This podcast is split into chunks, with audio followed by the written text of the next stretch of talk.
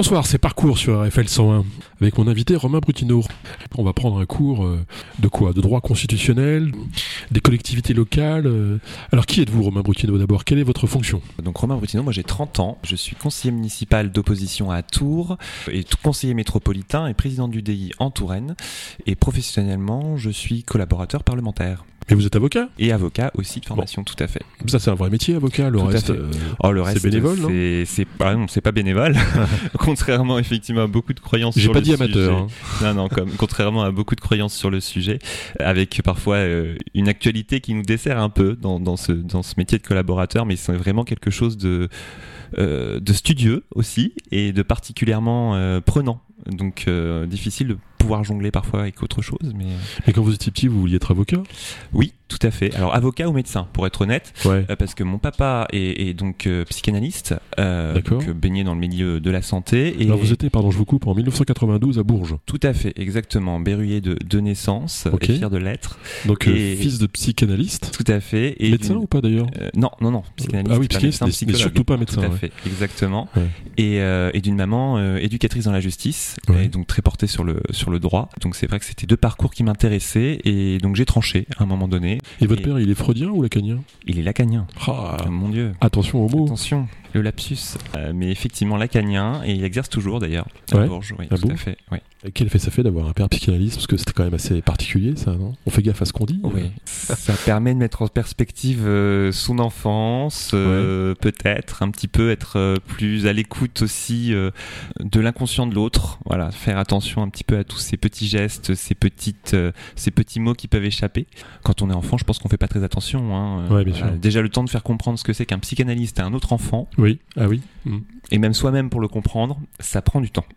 Il vous a pas donné un petit exemple rigolo de lapsus euh, Ah si si euh, Ouais. plusieurs mais après euh, là je pourrais pas m'en souvenir tout de suite mais ou d'autres cas aussi où il est en expertise euh, moins moins marrante pour le coup en expertise euh, judiciaire à l'époque où là bon c'est pareil c'est euh, un autre euh, un autre biais du métier bien moins euh, sympathique. Et je me souviens d'un, d'un ou une députée, pardon, une députée dans les années 80 sur un texte sur la pornographie, je crois, euh, qui s'est exclamé Monsieur le ministre, durcissez votre sexe, euh, votre texte. c'était, fabuleux, ça. Quoi. C'était pas C'était- Christine Boutin euh, dans les années 90 d'ailleurs peut-être. Ouais, je, sais pas. Mais je trouvais ça charmant comme. euh. Tout à fait. Ouais, il, y a, y des perles de temps en temps euh, effectivement dans les débats. Donc, euh, Berruyer de souche. Oui. Toute la famille vient de là-bas? Pas du tout. Ah, pas du tout. C'est un melting pot le plus Ouais. complet. Euh, donc euh, toutes les générations ont bougé.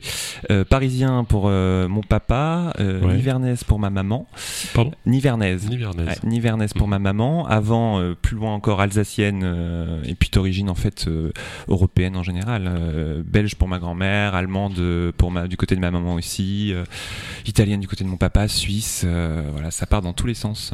Brutino, ça veut dire. Euh, ça a une signification C'est un lieu? C'est un lieu dans le Limousin Ah euh, qui n'est pas en fait euh, vraiment, semble-t-il, dans nos recherches, le nom de ma famille à proprement parler. C'est un nom qu'on a pris pendant la Seconde Guerre mondiale, semble-t-il, qui était le nom euh, de celui qui a recueilli mon grand-père à l'époque. Ah oui, un, Ouais, grand-père qui a été pourchassé. euh, Qui a perdu ses parents, en fait, qui l'ont Ouais. confié à quelqu'un Ouais. qui était très jeune et donc qui a pris le nom de, de la personne qui l'a accueilli. Ok. Des frères et sœurs? Oui, on est cinq. Alors, dans, Ah. pareillement, dans une sorte de melting pot recomposé, ah, Je me sens un peu psychanalyste là d'un seul coup. Ah mais oui, mais là je suis à l'épreuve. a- Je, je connais. Alors non, mon père a eu deux, deux filles d'abord, qui sont donc mes deux sœurs aînées, avec une autre femme que ma maman. Et ma maman a eu un fils euh, avec euh, avec un autre un autre homme que mon père, Ouais. donc mon grand frère, et puis euh, mon petit frère qui est arrivé avec moi du, du même lit. Donc on est cinq, donc avec des différences d'âge variables, Ouais. moins de deux ans avec mon petit frère et jusqu'à 14 ans pour la plus grande. Donc oui, ça fait des euh, ça fait des ponts, mais euh, une très belle euh, très belle énergie entre tout le monde. On a été élevés dans la même dans la même croyance, dans la même fratrie. Donc c'est important. Ok, un premier souvenir d'école? Premier souvenir d'école. C'était c'était bien l'école? C'était bien l'école, oui, c'était bien, c'était sans souci. Ce qu'on peut regretter par la suite, non, un premier souvenir d'école. Alors étonnamment, la piscine à balles, qui me paraissait. Non mais je parle de l'école, je parle pas du McDo. Ah oui, mais de la maternelle. Non mais là toute première section, toute première, euh, toute première année, je me souviendrai encore de cette piscine qui m'avait l'air tellement immense. Ouais. Et en fait, rétrospectivement, je suis retourné en fait dans l'école maternelle il y a, il y a peut-être 7 ans, je sais pas, quelque chose Ouais. comme ça. Ça fait tout petit. Et c'était voilà, c'était Ouais. ridiculement petit, j'en revenais pas, je me disais c'est pas possible.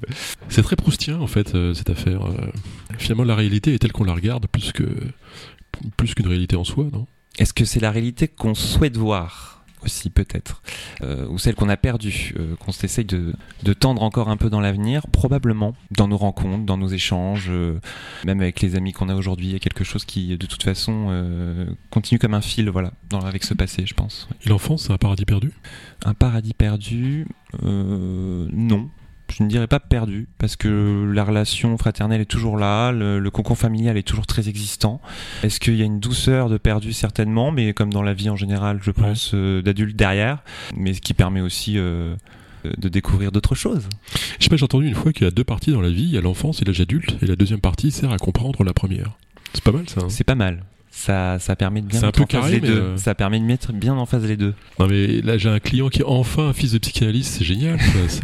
Non, vous avez une chance folle, hein, c'est vachement bien. Hein. Folle, ouais, sûrement. Euh, non mais j'en suis très, oui, très fier, euh, ouais, ouais, certainement, ouais. parce que ça donne des clés, vraiment. En tout cas, j'en serai toujours euh, redevable à mon père là-dessus, oui. et à ma mère aussi. On quitte la piscine à bulles pour entrer au collège là. Ouais.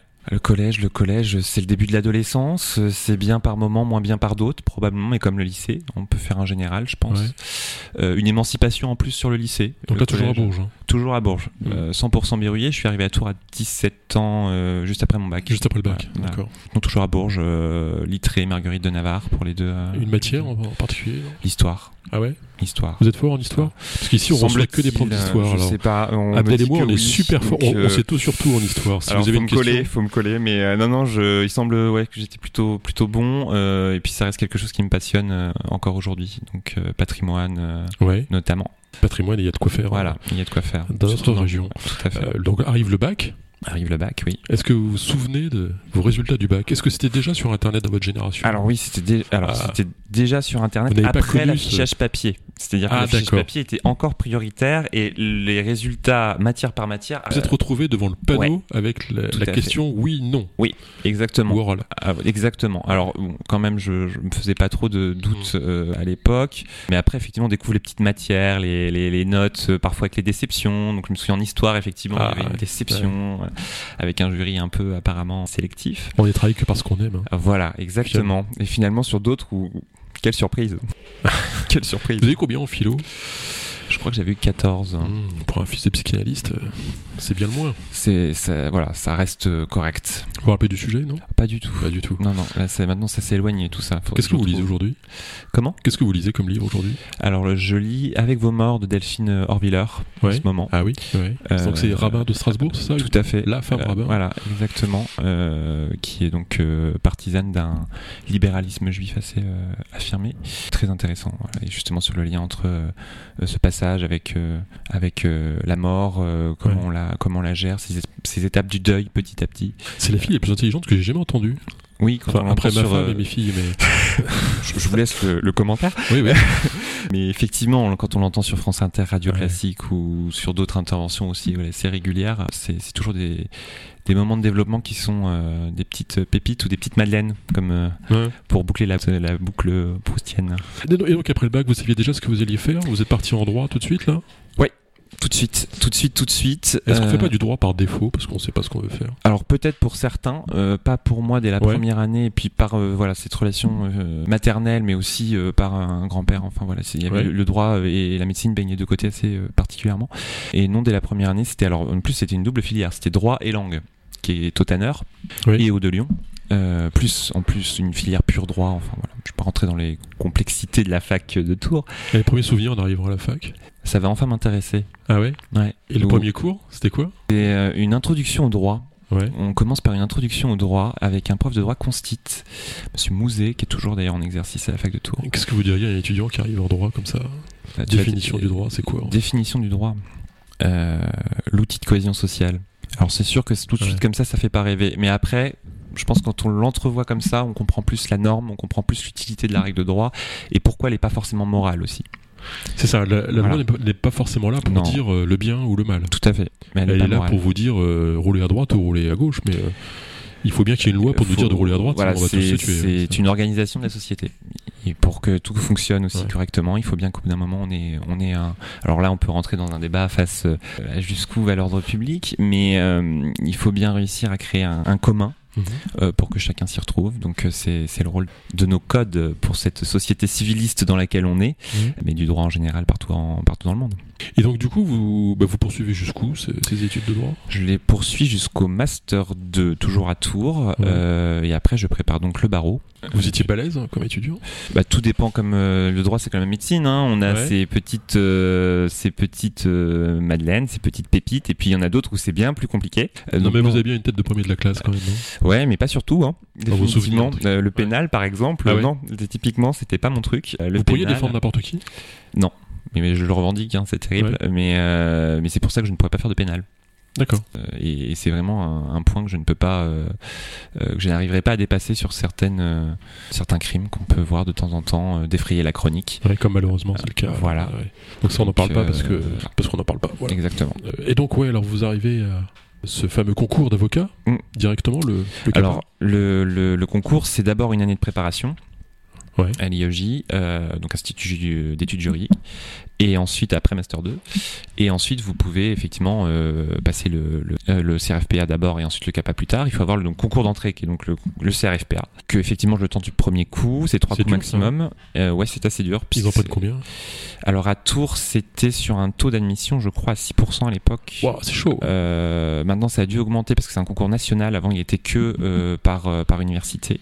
Et à Tours, était, Tours était particulièrement sélectif par rapport aux autres universités de, de France ce qui faisait aussi sa réputation. Oui, Tours a toujours été réputé. Hein. En droit, oui, oui, tout à fait. Il y a un, effort de l'équipe enseignante. Le père de Renaud de Dieu de Vabre était euh, doyen de la fac de droit aussi. Euh, donc ça fait très longtemps. Et puis Jean Germain qui est passé aussi euh, par ici. Et, et puis après l'équipe enseignante toujours aussi actuelle qui, qui continue sur cette lancée avec le doyen Bourdoiseau. Donc, donc vous êtes super fort en droit alors du coup à Super fort, je ne pense bah, pas. Je me, me, suis débrouillé en tout cas pour réussir à passer, à passer mon barreau et avoir mes Madeleine qui est plutôt droit constit effectivement, ensuite droit administratif euh, droit fiscal aussi, beaucoup. Et du coup, qu'est-ce que vous faites une fois que vous avez ce diplôme en main? Qu'est-ce que je fais dès lors que j'ai ce diplôme? Mais je faisais déjà autre chose en même temps. J'étais déjà lancé un peu politiquement, euh, localement, auprès euh, voilà, de, de différents mouvements centristes, sur ma UDI depuis 2012, hein, de toute façon. Et donc, est venu la campagne législative, et donc j'ai particulièrement suivi une, une, candidate qui est devenue députée, donc Sophie Oconi, sur la, sur la 3, et puis après, j'ai travaillé avec elle au,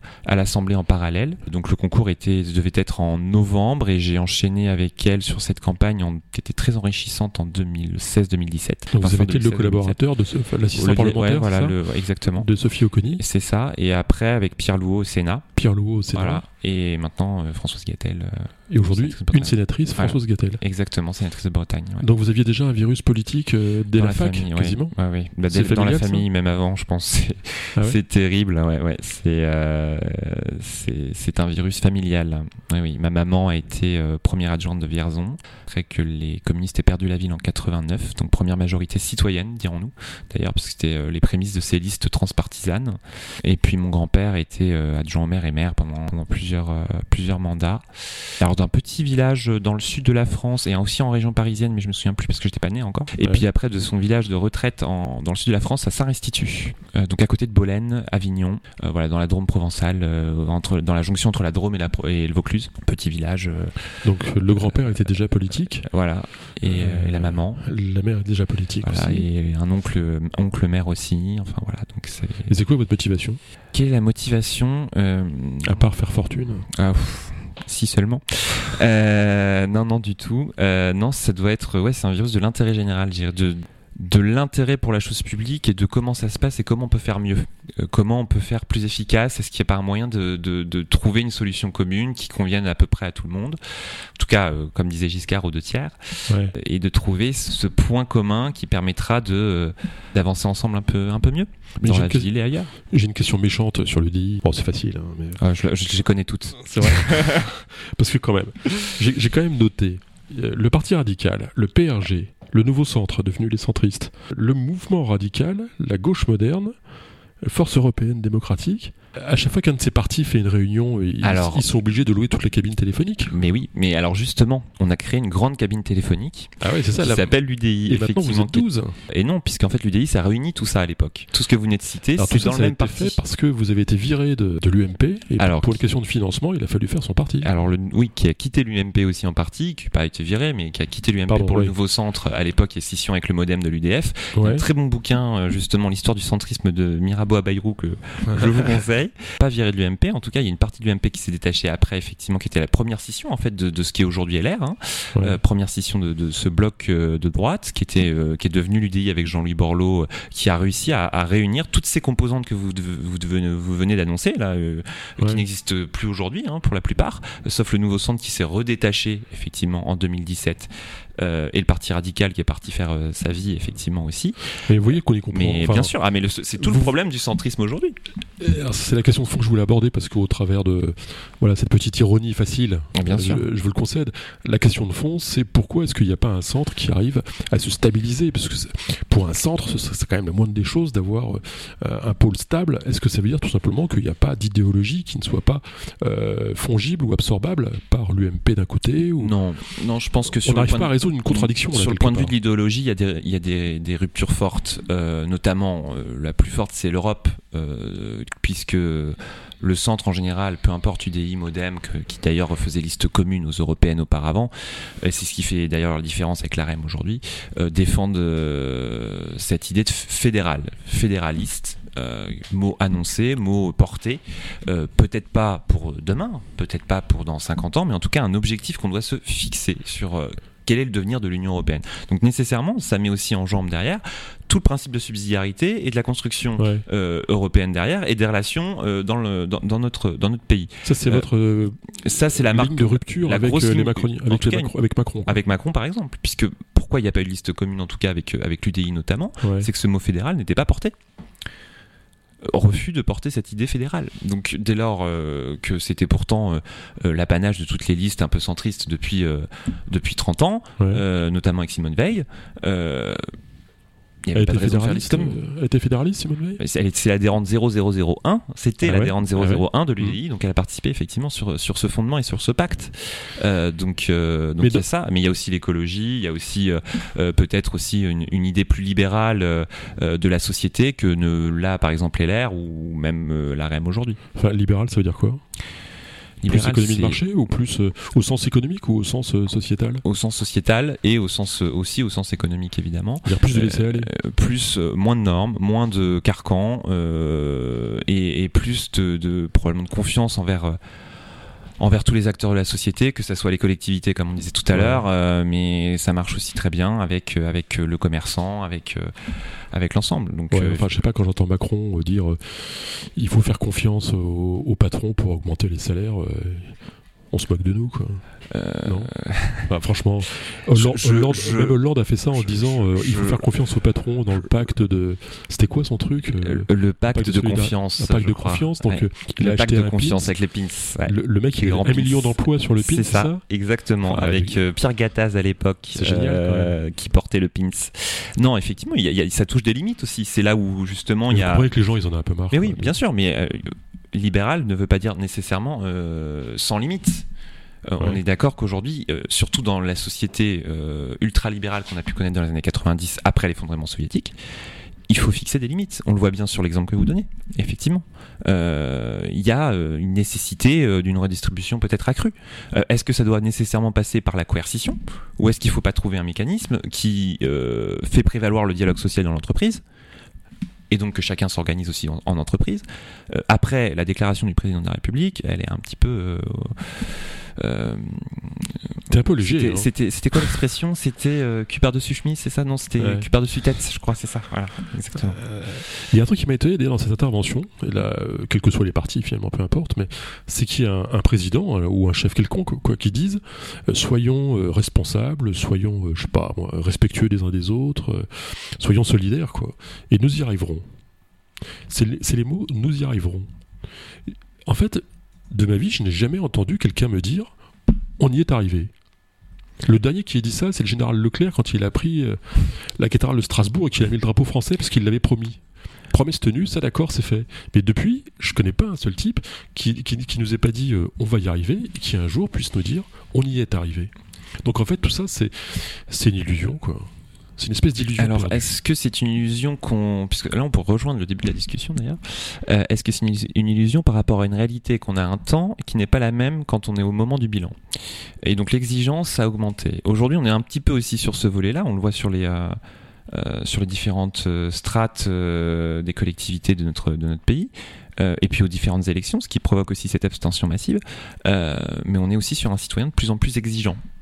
Euh, exigeant parce qu'il a envie de s'intéresser probablement à la vie aussi de politique de son pays et de sa cité et de sa région, etc. Que les mécanismes aujourd'hui ne sont pas du tout adaptés euh, pour, pour favoriser cette participation, euh, mais aussi exigeant dans le sens du citoyen consommateur qui est la résultante de ce moment de libéralisme accru qu'on a connu dans les années 90 aussi, où finalement l'idée politique, elle s'apparente à mes courses du lundi quand je vais faire euh, mon tour à Carrefour à Monoprix. Bah, c'est à cause de vous, les libéraux c'est pas forcément à cause du, du bah. libéralisme en lui-même. Le libéralisme, il a apporté aussi, euh, mais non, de l'ultra-libéralisme. La différence. Le libéralisme, il a aussi, ah non, il a aussi apporté euh, quand même le pluralisme. Il a apporté aussi aujourd'hui la liberté accrue qui a été gagnée petit à petit et l'égalité des femmes avec la conquête de l'IVG, puis évidemment avant la conquête du droit. Tout ça, c'est une idée libérale. En fait, le libéralisme au début, c'est quoi? C'est simplement, enfin, si, j'ai bien compris, hein, si je me souviens bien, au 19e, c'est euh, euh, lutter contre les corporations. Mmh.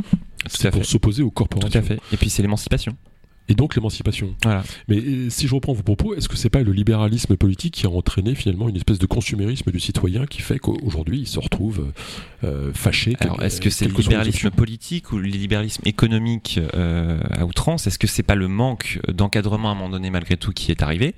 Certainement, mais c'est pour ça qu'à un moment donné est né le socialisme aussi. L'horreur, enfin la nature horreur du vide. C'est un truc de centriste. Ah, c'est un truc de centriste. Est-ce que finalement tout ça n'est pas affaire de nuances? Voilà, on peut. Non, non, euh, Dieu, Dieu vomit les tièdes. Hein. c'est dans l'apocalypse. Donc non, non, euh, ah, pas de ça chez tout, tout, est affaire de nuances et, il faut effectivement, je crois, euh, réussir un peu à concilier l'ensemble. Et on est peut-être un peu trop tranché. On le voit dans le climat actuel qui est qui est particulièrement tendu. Vous êtes, vous êtes pour, vous êtes contre. Vous pouvez pas avoir euh, une réalité complexe où de toute façon on, on, affronte un monde complexe et de plus en plus complexe où nécessairement les solutions seront à construire sur le long terme et, euh, et de manière parfois euh, difficilement appréhendable au début, mais euh, qui permettra petit à petit, par dialogue, par pédagogie, d'y arriver. Mais ça, il faut s'en donner les moyens. Mais est-ce que vous ne croyez pas qu'il faudrait tout simplement reconnaître que, par exemple, le contrat de travail est conflictuel? Qu'il y a un conflit, il ne faut pas hésiter à le mettre sur la table. Il est clair qu'un patron et un salarié ont des intérêts divergents. Si je suis patron, je veux que mon salarié travaille le maximum et je veux le payer le minimum. Mais c'est pour ça que vous faites un contrat. C'est que vous essayez de trouver le commun. Vous essayez de trouver le commun. Donc, euh, euh, vous, mais, pareil dans, le, cas du vendeur et de l'acheteur, euh, c'est exactement la même chose. Quand vous vendez votre maison, votre acheteur il va chercher à l'avoir le moins possible. le vendeur il va essayer évidemment de l'avoir le plus possible. Tout ça, c'est l'histoire des contrats. Mais pourquoi on le reconnaît pas? Pourquoi est-ce que vous vous insurgez pas contre le fait que par exemple le, les rémunérations de ces PDG du ah CAC 40 aient atteint je, je, vous rejoins stratosphériques? je, vous rejoins sur ce volet-là. Je vous l'ai dit tout à l'heure. Là, on est sur une. Ça, on peut légiférer. Bien sûr. Et d'ailleurs, par exemple, le groupe centriste, cette eau tiède, a été dans les premiers à déposer un amendement sur les super profits au Sénat euh, en même temps qu'il y avait les discussions à l'Assemblée nationale dont on a entendu beaucoup plus parler. Euh, mais effectivement, euh, l'amendement super profit a été aussi déposé par les centristes. Qu'est-ce qu'il faudrait faire pour que ce parti, l'UDI, enfin, ou les centristes, soit un parti de masse? Et pas un parti d'intellectuels. Alors c'est toute la question depuis la création même de l'UDF. Hein. Ah. Finalement, hein, ça alors, faire. Euh, alors ce soir, Romain Brutino, vous allez y répondre. Ah, J'aimerais bien trouver la solution. Giscard n'a pas trouvé, c'est Romain qui va trouver. C'est ça, c'est ni François Bayrou, ni euh, ni euh, ni Jean-Christophe Lagarde. Enfin, personne n'a trouvé cette solution. Pourquoi? Parce que peut-être qu'on essaye d'être, peut-être qu'on est trop dans, dans, la complexité justement et qu'on n'est pas assez euh, euh, et qu'on est trop dans ce dans cette dialectique du raisonnement permanent et qu'on ne va pas assez dans le dans l'offensive. Vous avez lu les trucs de Gaspard Koenig Simple parce que oui. je crois que ça rejoint ce que vous dites. Oui, oui, qui, qui, est d'ailleurs, euh, euh, oui, qui rejoint aussi ce, ce, ce point-là, qui a essayé d'être candidat aussi à, à la présidentielle et, et, et, qui était euh, très intéressant dans sa démarche, euh, et, qui rejoint une bonne part effectivement de ces de ces idées, puisque c'est le seul candidat euh, entre guillemets d'un libéralisme assumé. mais Mais vous seriez pour faire une espèce de révolution comme ça Lui, son projet, c'est le projet Portalis, du nom de. Du, juriste. C'était un juriste Oui, tout à fait. L'avenue l'avenue de la fac. Ah oui, oui, c'est L'avenue Jean Portalis. Donc c'est le, c'est le consulat. Et Bonaparte lui demande bon, qu'est-ce qu'il faut faire? C'est c'est plutôt qu'est-ce qu'on va garder, quoi? Vous allez tout mettre par terre et on, et on va relever ce, qui vaut, ce qui vaut le coup. De toute façon, tout mettre par terre aujourd'hui, ça va être très difficile. En termes de, de code, on doit être à 72, je crois, ou 74 codes différents aujourd'hui, qui sont pas forcément des codifications, comme on dit, euh, euh, net, mais à droit constant, mais peu importe. Et euh, qu'on enrichit de texte, de texte, de texte sans réviser et sans faire l'analyse et l'évaluation de ce qui a été fait avant. Pourtant qui est essentiel. C'est-à-dire que quand euh, euh, vous achetez, euh, je sais pas, je vais prendre mon cas il y a pas longtemps, un arbre à chat. un, arbre à chat. un arbre à chat, tout à fait. Pétard, je me demandais, mais qui peut acheter un truc peut pareil acheter un arbre à chat Mais voyez, vous avez un. Et, et, un arbre à chat, et pourquoi vous allez racheter le même si. Enfin, vous allez prendre le même s'il vous a convenu? Donc, la norme, si vous la faites évoluer, c'est qu'il y a eu, ou une loi, ou un règlement, c'est qu'il y a eu un défaut dedans. Comment vous l'évaluez? Pourquoi? Et est-ce que la nouvelle norme va y répondre? Aujourd'hui, on n'évalue pas on n'évalue pas du tout. Les études d'impact faites par le gouvernement sont complètement euh, à la main euh, de l'exécutif, donc euh, forcément orientées vers la nouvelle norme proposée. Et, et l'accumulation se fait, et sur le mandat passé, on est arrivé à 356 ou 300, 370, je sais plus, textes supplémentaires mmh. sur un coût de 2 milliards d'euros. Parce que la norme supplémentaire, il faut à chacun après se la culturer, il faut le mettre en service, il faut que euh, les services de l'État la déclinent sur les territoires, il faut que les élus euh, euh, la reçoivent, parfois les agents, les agents économiques, les associations, elles aussi quand elles en reçoivent, et c'est aussi une traduction économique. la plupart de ces normes, elles sont issues des cabinets conseils, non? Des Capgemini ou des... Des McKinsey ouais. euh, Non, non, je ne sont pas issus de, de, de ces cabinets-là, parce qu'après, il y a quand même le passage au Parlement qui est quand même euh, un texte... Vous n'y connaissez rien, vous êtes bien placé pour le savoir. Euh, j'aimerais bien aller dans ce sens-là pour aller dans le sens du mouvement, mais pas du tout. franchement, pour voir la, matrice euh, effectivement de l'intérieur, euh, un texte qui arrive tant à l'Assemblée qu'au Sénat, il ressort complètement différent. Et alors peut-être justement à l'inverse de la volonté de ces cabinets de conseil, mais qui sont effectivement trop prégnants dans l'appareil étatique. D'ailleurs, il y, y, a une proposition de loi en cours au Sénat sur le sujet. Ok, on va revenir à vous, Romain Brutino. Euh, donc on voit un peu bah, que vous êtes euh, un fin connaisseur euh, du droit français dans, dans sa partie un connaisseur. euh, dans sa partie publique si je puis dire en tout cas dans le euh, donc quelles sont vos fonctions politiques aujourd'hui? Vous disiez tout à l'heure que vous êtes conseiller municipal de Tours oui. dans l'opposition tout à fait. et vous êtes également conseiller à la métropole. Tout à fait. Euh, alors justement c'est une question qui fait le lien. Est-ce que vous trouvez pas un peu scandaleux quand même que il y ait autant de structures? J'ai été il y a pas longtemps en, Californie à Santa Barbara. Donc le, le périmètre est à peu près comparable à à Ville et à Glo de Tours. Il y a six conseillers. Ils se débrouillent. Ils sont six. Et vous avez euh, aux États-Unis, vous avez aussi les conseils de quartier, ensuite vous avez les comtés, et ensuite vous avez l'État fédéral, et on est sur un modèle différent. Euh, fédéral par rapport à l'État euh, décentralisé que l'on a en France. Alors je prends un autre exemple. J'ai un cousin qui est venu, moi j'habite à Azelrido, on regarde le château, on traverse l'Indre, et je lui dis, eh ben là t'es plus à Azelrido, t'es à Cheyé. Le mec il comprend pas. On passe devant l'école primaire, on lui dit euh, c'est la mairie. On passe devant le collège, on dit euh, c'est le département. Le lycée c'est la région.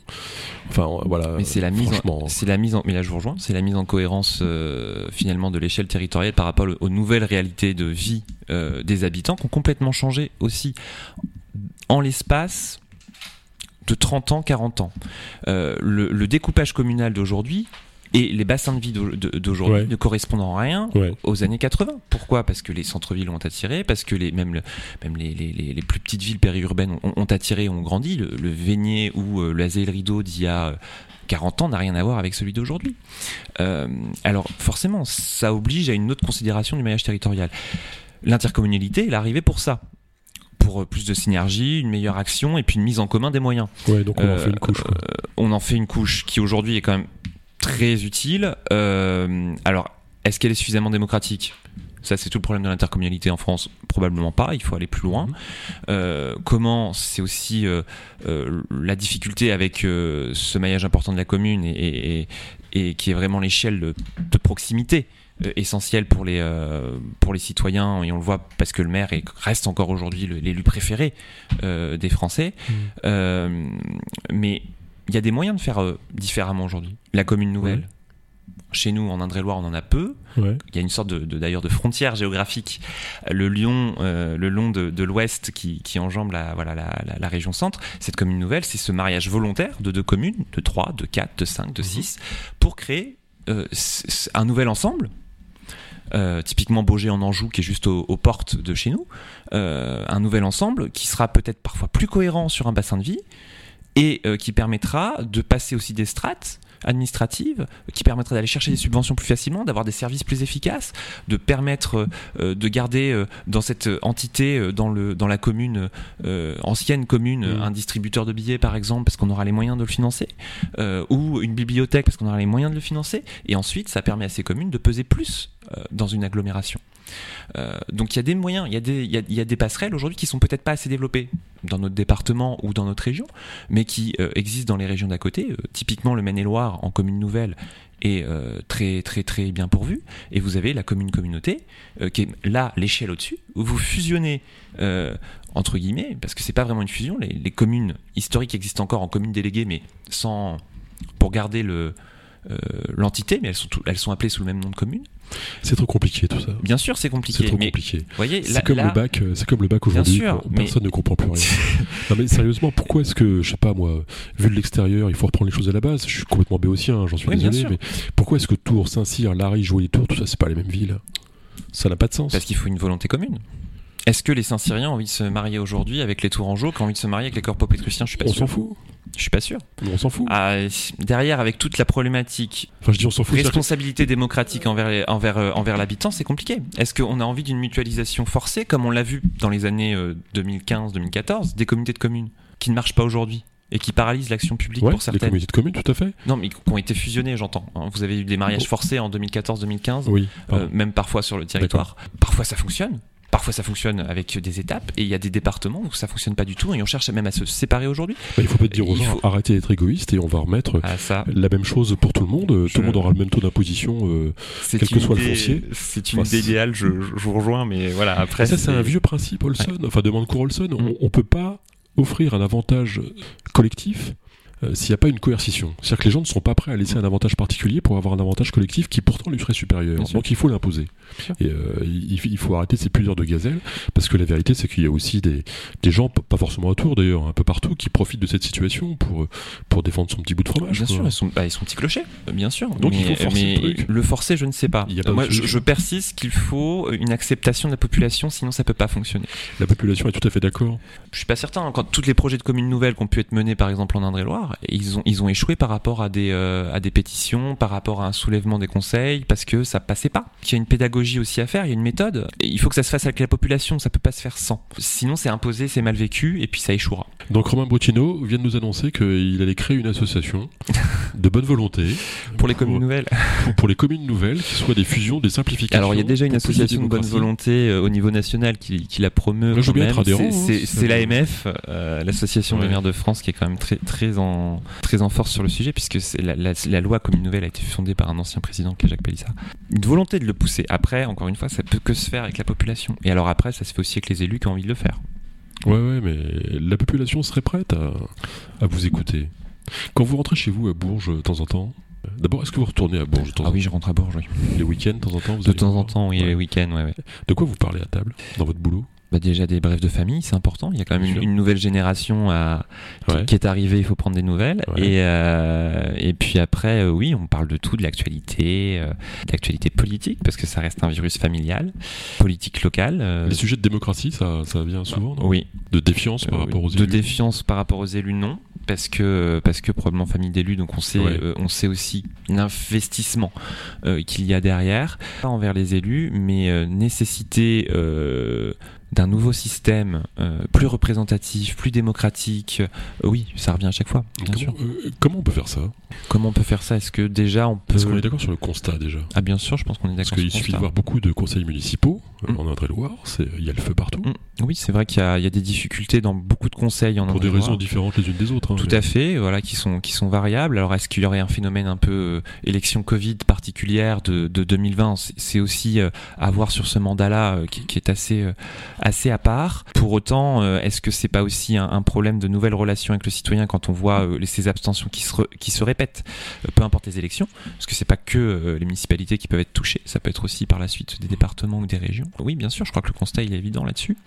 Comment réussir à recréer le lien les outils sont nombreux euh, aujourd'hui déployés. Est-ce qu'on y arrive? Probablement pas, puisqu'on voit euh, la partition de l'Assemblée nationale qui est quand même euh, dure.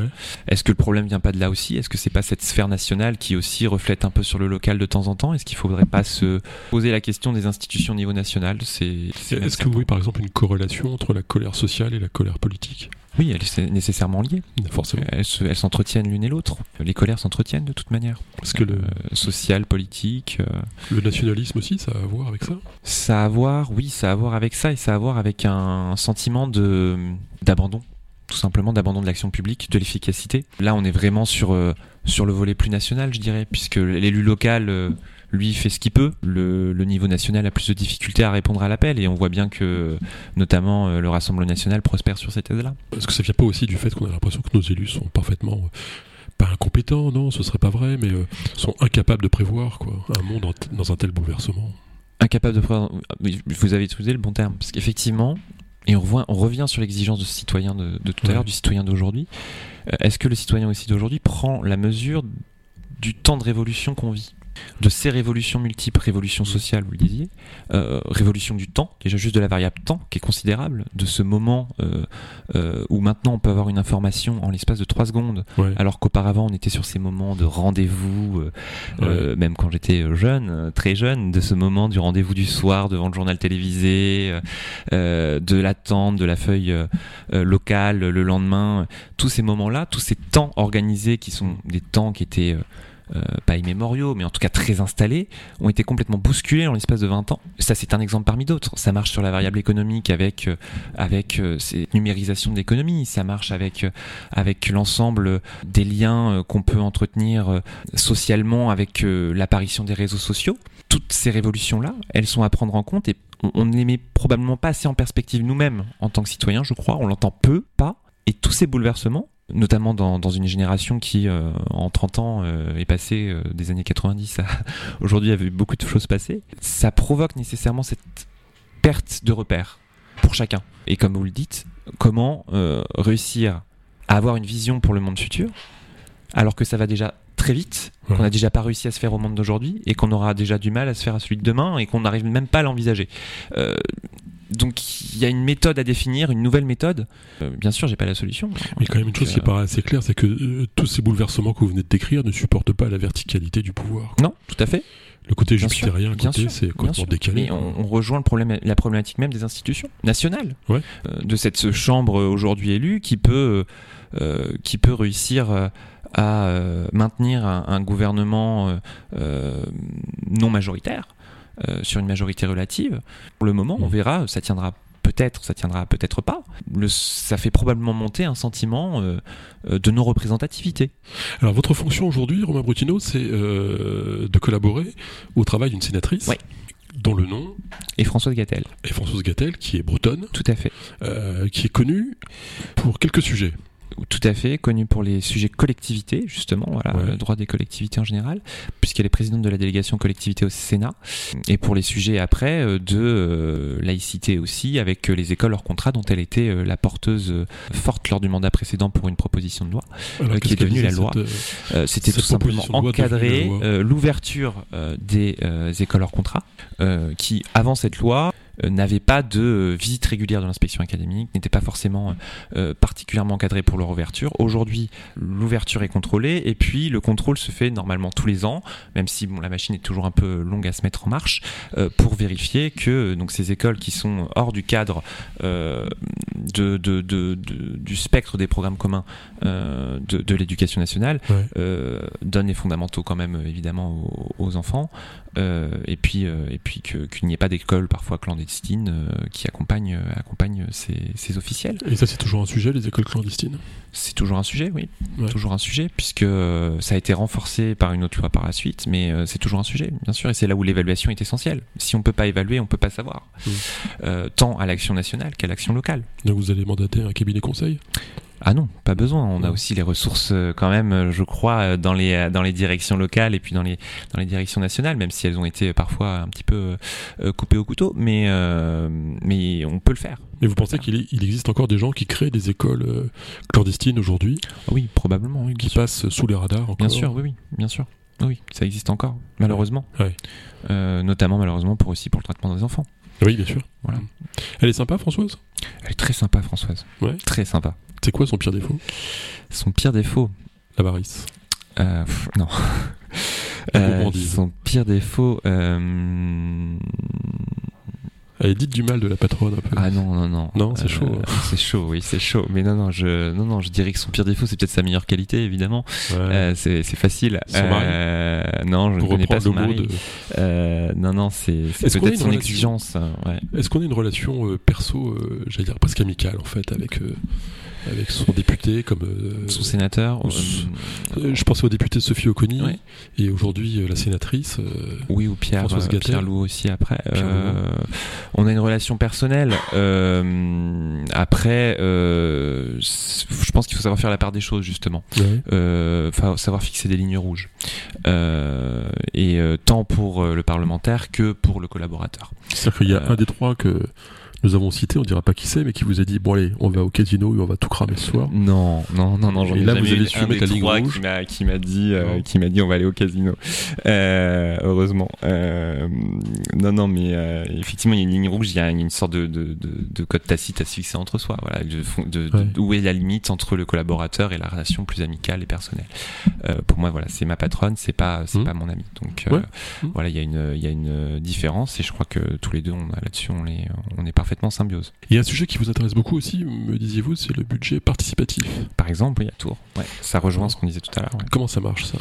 Alors comment ça marche? Eh bien écoutez, ça, ça a marché puisque ça a été lancé, je crois, par la municipalité actuellement. Il y a, pour les votes, il y a maintenant début, euh, début mi-septembre. Donc c'était 74 projets qui avaient été sélectionnés et qui ont été mis, euh, qui ont été mis à, au vote des Tourangeaux sur un budget de 500 000 euros et euh, donc ils en ont sélectionné 11. Donc c'est un bel exercice. C'est pas, c'est pas inédit, hein, puisqu'il y en a 400 en France et donc trois quarts des villes de plus de 100 000 habitants le font.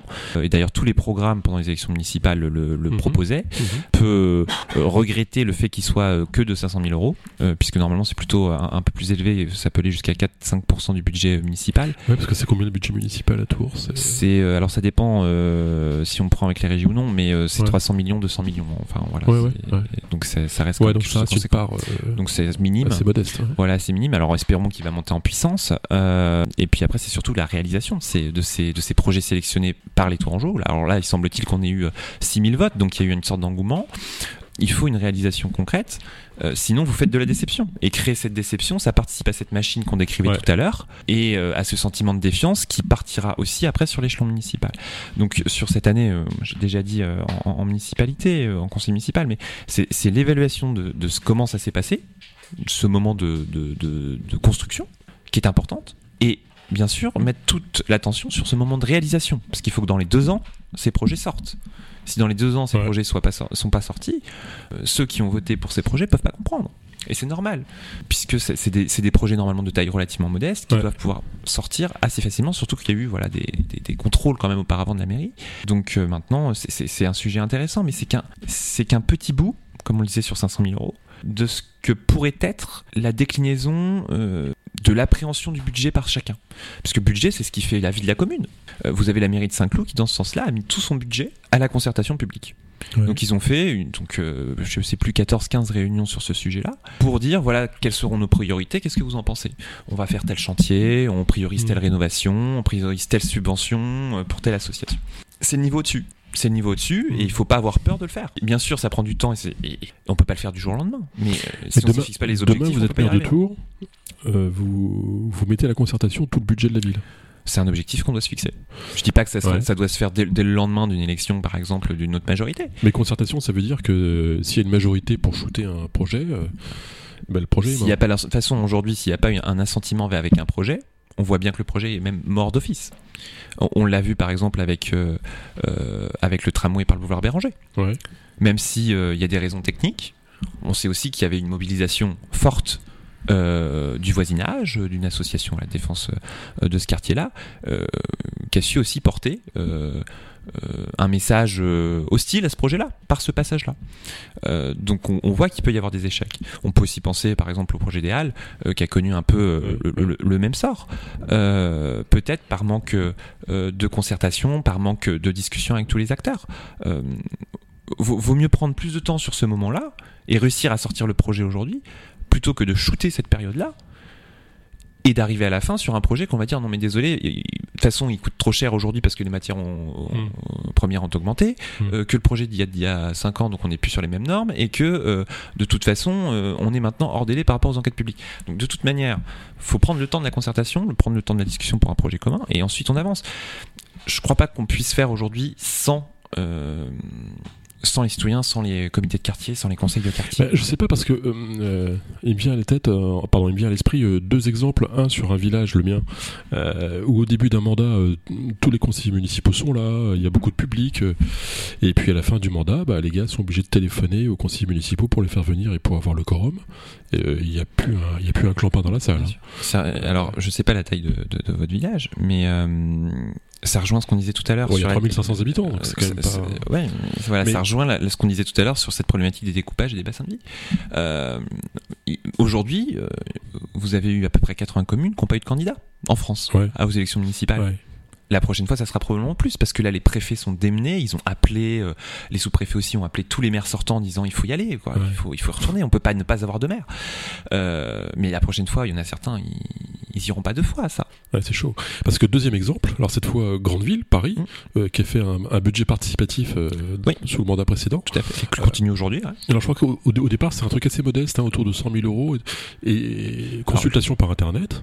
En fait, c'est 0,0001% des gens qui se sont précipités dessus, et en fait, c'est un lobby sur le parking des voitures à Paris. Voilà. Et Mais alors ça, c'est le Qui a vampirisé le c'est- truc. C'est le, c'est le risque aussi de ces exercices-là. Mais c'est comme le référendum local. je trouve que mes deux exemples euh, marchent ensemble, vous voyez Mais si on commence pas entre guillemets à culturer euh, chacun à ça et puis que chacun s'en empare parce qu'après que le citoyen il soit indifférent, indifférent la première année, peut-être la deuxième, etc. Mais qu'après quand il sait qu'il existe, il va, le prendre en main. C'est les votations en Suisse. Mais on voit le référendum local. Par exemple à Grenoble, le maire de Grenoble, Éric Piolle, écologiste, avait mis ce, point d'orgue, euh, en tout cas pour les écologistes, euh, du, du référendum local. C'est pas forcément une mauvaise idée. Il l'a mis en pratique une fois, il a pris un nom. Il a pas recommencé. Pourquoi à Tours, on pourrait pas parfois envisager de le faire aussi, au risque de prendre un nom Mais il faut aussi franchir le pas du courage là-dessus et commencer à créer euh, une culture commune de, de cette appropriation des sujets. Si on le fait pas parce qu'il y a un risque de se prendre un nom, bien Il sûr, il y a un risque, il y a toujours un risque, c'est le principe de la démocratie. Mais est-ce qu'il y a une possibilité de débattre euh, avec euh, oui-non Euh, En gros, est-ce qu'on peut faire discuter Alors ça, plusieurs bien dizaines de milliers de personnes? Ça, c'est Parce que oui-non, on sait bien qu'ils vont répondre à une question qui n'aura finalement... Enfin, Je- que la réponse ne sera pas liée à la Bien question, sûr. comme tous les référendums finalement. Ça, c'est toute la problématique du cadre référendaire en France aujourd'hui. Ouais. Totalement. Euh, mais c'est la loi euh, actuellement. Est-ce qu'il faudrait le faire évoluer pour avoir euh, un jugement majoritaire, c'est-à-dire avec différentes hypothèses qu'on pourrait classer 1, 2, 3, Ah oui, 4 oui, et oui. choisir Ouais. ses choix dans une ordre de préférence? Excellente idée de Romain c'est- en tout cas, excellente idée je- qui est portée par d'autres sur, sur les mouvements par- de, de- de- de réflexion démocratie participative. Oui, probablement, ça c'est c'est quelque chose à porter, euh, de porter des choix, parce que ça, ça oblige justement à ne pas être dans le clivage et à porter une, une attention particulière au projet en lui-même, et pas simplement à dire, bah non, mais moi je dis non euh, au président de la République, je dis non au Ouais, maire, je dis ouais. non à... Non, euh, Donc classer les idées, ouais, leur donner des points, avoir plusieurs options. euh. dépasser les clivages, passer sur le, mal, sur le fond. Ouais. Au-delà de la forme, allons sur le fond. Ouais. Bon, il nous reste peu de temps, Romain Brutino, donc on va parler euh, euh, d'autre chose, Romain. Euh, vous nous aviez dit ce que vous, vous êtes en train de lire, mais votre livre préféré de toute l'histoire de l'humanité Mon livre préféré, de... ah, si, si j'en ai un quand même de tout que je relis de, de temps en temps, Ouais. c'est Tous les hommes sont mortels de Simone de Beauvoir. Alors certes c'est un pavé, euh, Ouais. mais euh, enfin je sais pas, il me permet toujours de mettre un petit peu de perspective Voilà, sur ce temps, euh, ce temps long que cet homme euh, euh, voit défiler en voyant ses, ses amis, sa, ses- ses- sa famille mourir, et puis finalement euh, voir les personnages historiques défiler et, et avoir une certaine, un certain relativisme de- des événements. Vous êtes croyant? Non. Est-ce que euh, ouais, vous êtes issu d'une confession pas, quelque part dans votre Tradition famille catholique, euh, Tradition enfin catholique, catholique, ouais. catholique, euh, teintée de judaïté forte, on va dire ça comme ça. Bah, surtout le catholicisme. est- oui, oui, mais mais Par construction. C'est ça. Mais là, euh, par des, des, des ascendances euh, nettes euh, qui, qui sont des secrets de famille entre guillemets, hein, voilà, Euh, comme ça a pu l'être dans beaucoup de familles après la Seconde Guerre mondiale. Et pardon, je, je vous arrête là-dessus, mais à vous entendre, on a l'impression qu'il y a, il y a un nœud là quelque part, non? Un nœud, euh, non, parce que c'est un nœud qui a du C'est une douleur une non, c'est pas une douleur, ni pas, pas pour pas pour moi. Ce que ça a pu l'être pour mes parents, ça c'est possible. Enfin, ça, c'est leur affaire. C'est même euh, voilà, c'est même voilà, c'est leur affaire. Euh, mes grands-parents d'autant plus. Ouais. Mais je pense qu'au fil des générations, il y a voilà une, une un travail qui se fait. Et si on revient à cette période de la Shoah, vous n'avez pas l'impression que l'humanité a mis un pied dans le néant? Un pied dans l'autodestruction, oui. Mais même dans le néant, quoi. Enfin, dans la non-existence de Dieu, finalement. Dans un nihilisme complet. Ouais. Oui, certainement, mais ce qui a provoqué d'ailleurs, euh, ce qui a dû provoquer en partie, en tout cas, parce qu'il y a bien d'autres choses, ces folies euh, meurtrières. Mais quand Nietzsche dit euh, Dieu est mort, euh, est-ce que c'est pas c'est une illustration de cette, de cette façon de voir On relit souvent l'épisode Ouais. nazi à, à Nietzsche avec beaucoup de pincettes probablement quand même. Ouais, voilà, ouais. voilà, il y a quand C'est même. la sœur de, etc. Voilà, c'est- c'est c'est particulier. Qui est une sorte de volonté de construire un, homme divin. Ouais. Oui, certainement. Et ça a participé à l'ensemble. Dans une sorte d'ère des demi-dieux sur Terre. Bien sûr, dans, dont on l'a vu par ses, euh, par ses cultes de la personnalité, euh, tant euh, fascistes que nazis, euh, que par la suite dans bien d'autres bien d'autres pays aussi. Ouais. Donc Dieu est mort, il faut en créer un nouveau. Euh, oui, c'est un peu votre côté curé, ça, finalement. non? Vous avez- Curé, je sais pas, ecclésiastique, Ecclésiastique, je ne hein, sais ouais. pas. euh, Ce côté ouais, tempéré, ouais, euh, peut-être, c'est à l'écoute. on essaye. Votre film préféré? Alors j'en aurais deux de deux teintes différentes, je dirais. Film préféré. Alors j'en ai un qui va dire grand public et un euh, plus il faut pas faire ça euh, le dimanche avant de reprendre le boulot. Colia de Lars von. Trier euh, Oh là là. pour les ouais voilà Oh exactement celui-ci pas dimanche mais qui est passionnant bon déjà pour la qualité euh, de l'image Ouais. euh, mais aussi pour le jeu de Ah, Excusez-moi, mais on dit pour la qualité de l'image, ça sent vraiment le film emmerdant. Quand même. ouais mais c'est pas mal La aussi photo et belle. puis pour le jeu de, de, de Kirsten Dunst dedans qui est magnifique Ouais. et puis un autre qui est beaucoup plus complètement à l'opposé, je dirais le diable s'habille en Prada qui me fait toujours Ah beaucoup ouais, rire. très bien, ça, c'est drôle. Euh, qui me fait toujours beaucoup rire. Quand vous regardez des trucs comme euh, Love Actually, Ouais, ça vous fait beaucoup rire, ça. ouais, pas mal. Moi, j'aime bien les films où tout le monde est gentil, en fait. Euh, Oui, où pas tout si le monde est gentil et hein. puis où tout se finit bien. Voilà. Ouais. C'est, le journal des bonnes nouvelles, ça manque un peu de temps en temps. C'est plutôt sympa. C'est, dans ce monde actuel, ça manque. En musique Alors en musique, euh, j'ai, été baigné dans le classique petit. Aïe. Euh, aïe. Donc, euh, donc euh, Chopin ou autre, ça, Ouais. ça reste des passions. Mais sinon, beaucoup de Radiohead, beaucoup de, de, de Imani aussi, de, de, de, de- de Juliette Noureddin. Ouais. euh, Mm. que j'adore. Euh, voilà, chanson à texte euh, euh, française. euh. Et vos parents, ils sont de la génération où on écoutait euh, Simon et Garfunkel, non? Ah oui. Ils sont même un peu jeunes d'ailleurs encore, non? Enfin, ah non, non, non, non, ils sont Non. de la génération. euh, Ils sont de ces années-là, c'est, ouais. c'est 70 ans, mon papa bientôt. Donc, euh, ma, fond. maman, ma maman aurait eu 64, 72, 73. Euh, et, euh, et effectivement, oui, c'est, c'est alors c'est très classique aussi, c'est très jazzy, c'est très euh, Ouais. et c'est très yiddish. Ouais. Voilà. donc euh, Ah ouais, c'est très donc riche. ça, c'est très Le rock'n'roll. Ouais, un peu, mais pas beaucoup. C'était pas très, euh, pas très familial et je l'ai pas pris le virus en tout cas. De toute façon, Abdel, euh, Romain Brutino et moi, on a un point commun. On sait que le rock'n'roll est mort le jour où Elvis Presley a fait son service militaire. Qu'est-ce que vous pensez de cette citation Je suis pas très Elvis non plus. Pas très Elvis non, Non. plus Bon. Non, non. Qu'est-ce que vous allez devenir Parce que là, vous avez pas 30 ans. Euh, si, ça y est, je les ai Ça y eus. est Ça y est, il y a. Ça fait quoi d'avoir 30 ans? Ça fait quoi? Je vous dirais ça à 31. Alors, où est-ce que j'allais vous dire Le vrai problème, c'est 31. je suis assez d'accord. Voilà. C'est comme ça que j'ai vécu les 21 en tout cas. Ouais. Donc les 31, je pense. Non, je sais pas. je- C'est une stabilité, je dirais les 30 ans. C'est un Ouais. début d'une stabilité, ouais. Ça vous pose un homme dans la société? Je sais pas. Ça, je vous dirais ça dans quelques temps, mais Donc ouais, ça mais c'est pas pose. ma question là. Qu'est-ce que vous allez faire après? Parce que vous n'allez pas continuer à collaborer et à boire des verres avec, euh, la- Avec avec avec, avec, Françoise. Euh, Françoise avec Françoise, j'espère encore, si. euh, Ouais. euh, en tout cas, son mandat, elle continue jusqu'en 2026. Euh, je ne sais pas si, en tout cas, je ferai l'ensemble ou pas, mais en tout cas, c'est passionnant. Moi, j'adore ce que je fais avec elle. Travailler avec elle Visiblement, on travaille plus au Sénat qu'à l'Assemblée, non? On est moins dans l'affect. On est moins dans l'émotion. On, est plus sur le fond. Dans le fond. Ouais, exactement. Donc euh, pour un, pour un juriste, ça fait plaisir. Euh, ça fait plaisir. Euh, c'est moins, moins politique certainement. Et, euh, et donc qu'est-ce que je vais faire? Mais écoutez, euh, la vie est pleine de surprises. euh, évidemment, j'ai envie de plein de choses. J'ai envie de plein de choses, je sais vais retourner probablement dans la profession euh, d'avocat, Ouais. euh, voilà, puisque c'est ma profession d'origine et que j'ai très envie d'y- d'y- de m'y épanouir. Après, est-ce que, je sais pas, un défi entrepreneurial ou autre, c'est possi- possible. La Ça- politique Je me laisse politique, c'est à côté. C'est c'est pas c'est pas du plaisir parce que hum, c'est de l'engagement. Donc c'est à côté.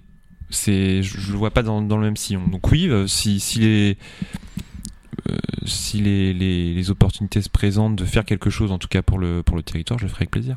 Donc vous avez aussi une fonction, euh, cette fois bénévole, euh, d'animation de l'UDI. Mm. Qu'est-ce qu'on fait pour animer l'UDI on, on anime des boucles, me disiez-vous? Ah, Il y a des boucles WhatsApp, On par fait exemple, il y, a des, euh, y a des réunions, il y a des, euh, Est-ce qu'on s'engueule dans une réunion de centristes? Et on s'engueule dans une réunion de sanglistes, on- ça dure longtemps, une réunion de sanglistes. ça dure longtemps, euh, ça dure longtemps parce que la parole est très libre et, euh, et puis chacun doit s'exprimer. Donc Parce que tout le monde veut être au centre ou quoi alors Comment? Chacun veut être au centre? Chacun veut être au centre, euh, chacun essaye d'être au centre, peut-être de son centre. Y a-t-il autant de centristes que de centres? Y a-t-il autant Ouais. de, centres, de centres que de centristes? C'est comme avec les écologistes peut-être aussi, c'est ce qu'on disait un temps. Mais il y a un avenir pour le centre? Oui, probablement. Oui, bien sûr, moi j'en suis convaincu. Oui, c'est des valeurs que- sur lesquelles on se retrouve aujourd'hui, enfin en tout cas des valeurs de, de convergence. Est-ce que ça doit forcément euh, euh, partir dans, un, dans une structure de parti national euh, ou autre on- est, on, est, on est difficilement des militants, nous. Voilà, on est, on est des porteurs de- d'idées plutôt. Des, euh, Vous êtes plus think tank que. ouais, souvent c'est ça le problème, quoi. probablement. Mais c'est ce que finalement on rejoint la problématique euh, de tout ces, cet émiettement. Ouais, c'est vrai que ça va ensemble. Voilà. hein. C'est vrai que ça va ensemble.